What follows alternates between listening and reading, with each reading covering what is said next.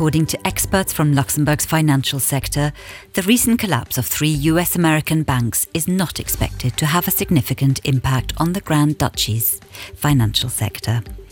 Cyclone Freddy, packing powerful winds and torrential rain, has killed more than 100 people in Malawi and Mozambique on its return to southern Africa's mainland.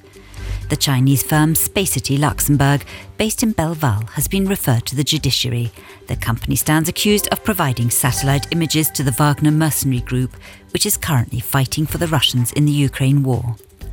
After meeting yesterday, the Chamber's Health Commission has decided to lift the main remaining coronavirus measures regarding isolation and mandatory mask wearing and the Health Commission also discussed the reimbursement of mental health treatments, and there will be no reimbursement for psychologist support for now.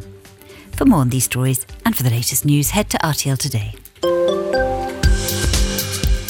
We can expect another rainy and windy day, especially during the first part of the day, with wind gusts of up to 65 and 75 kilometres an hour forecast throughout the country. Temperatures are around 7 to 9 degrees, rising slightly to around 9 to 11 degrees in the afternoon.